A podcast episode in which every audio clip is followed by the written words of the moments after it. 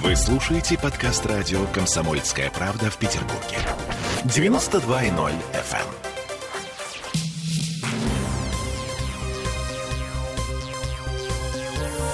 Темы дня.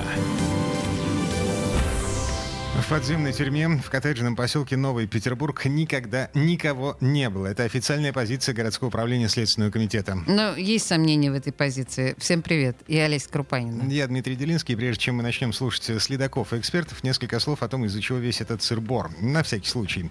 В понедельник в СМИ появилась информация о том, что в окрестностях Агалатова обнаружена точная копия следственного изолятора, замаскированная под обычный частный дом.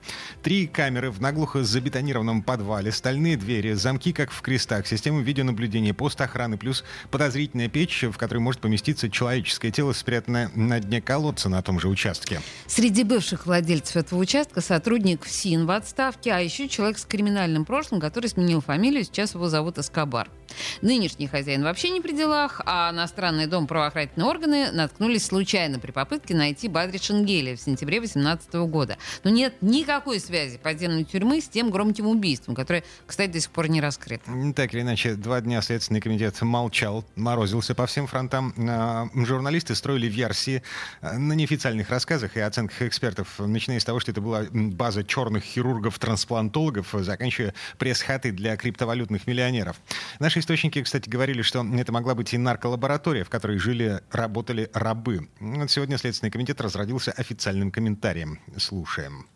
В ходе осмотра было установлено, что дом нежилой, в нем отсутствовали предметы обихода, а также необходимые для проживания мебель. Под строением был обнаружен подвал, состоящий из трех отдельных помещений, оснащенных металлическими дверями. Подвал неоднократно осмотрен следователями и криминалистами Следственного управления по Ленинградской области. Изъято более 500 объектов, по которым произведено свыше 100 дактилоскопических, биологических, молекулярно-генетических судебных экспертиз. По результатам результатам экспертиз следов пребывания людей в указанном подвале не обнаружено. Установлено, что земельный участок принадлежит гражданину, проживающему в Санкт-Петербурге, который неоднократно допрошен в качестве свидетеля. Последний сообщил, что на участке ранее никогда не был, какие-либо строительные работы на нем не проводил, а право собственности на него оформил по просьбе своего знакомого, который в свою очередь выполнял просьбу другого человека, умершего несколько лет назад. Круг замкнул. Ну, чистой воды. Как убедительно, да?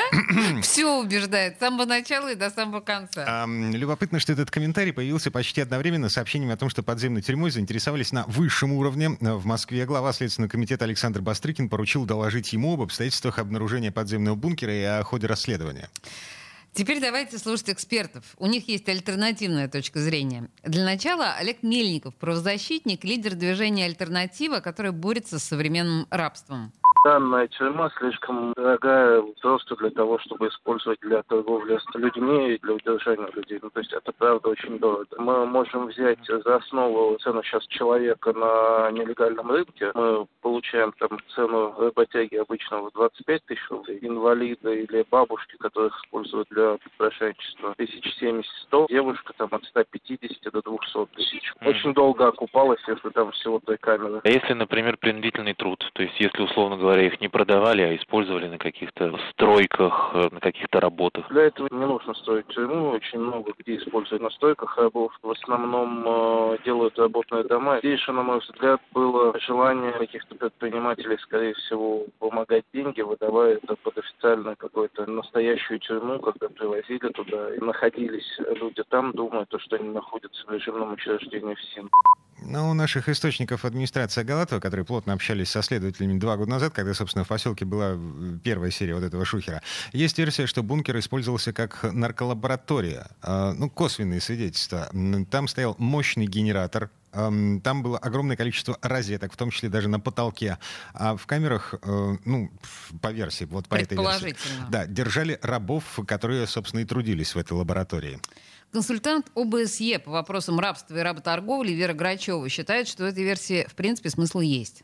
Что сейчас таких подпольных лабораторий очень много, очень много. И там используется действительно труд людей, которые попали в ситуацию торговли людьми в целях криминальной эксплуатации. Таких лабораторий много по всей стране. И вот в Москве было накрыто несколько. Другое дело, что самих мигрантов, которых используют в этих целях, практически никогда не признают пострадавшими, жертвами торговли людьми. У нас и статуса такого нет. Поэтому они страдают дважды. Сначала их эксплуатируют преступники, а потом их судят государство за преступления, которые они совершали под принуждением. На мой взгляд, дилетантский приготовление наркотиков, но это такой достаточно непростой труд и полный нюансов. То есть надо обладать какими-то познаниями. Где в этой сфере может использоваться рабский труд? Для чего? Расфасовка, очистка, мытье оборудования, приготовление прекурсоров, например. Тут вариантов много.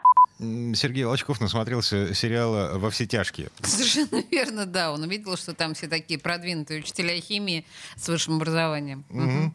А, ну, так или иначе, а, мы помним, Следственный комитет утверждает, что а, многочисленные экспертизы не показали наличие следов присутствия а, живых людей, мертвых, вообще людей, никаких людей в этом подвале. Фантастика, да?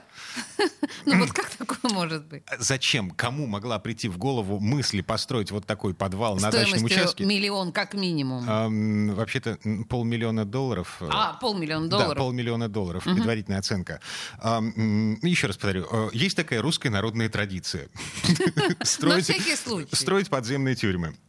А, ладно, так или иначе, э, что касается вот этой самой территории, раньше, по словам э, экспертов, которых мы с вами сейчас слышали, госпожи Грачевой, господина Мельникова, в общем, Агалатова, Всеволожский район в поле зрения борцов с рабством никогда прежде не попадали. Ну, все когда-то начинается, знаешь, да, похоже. будет прецедент.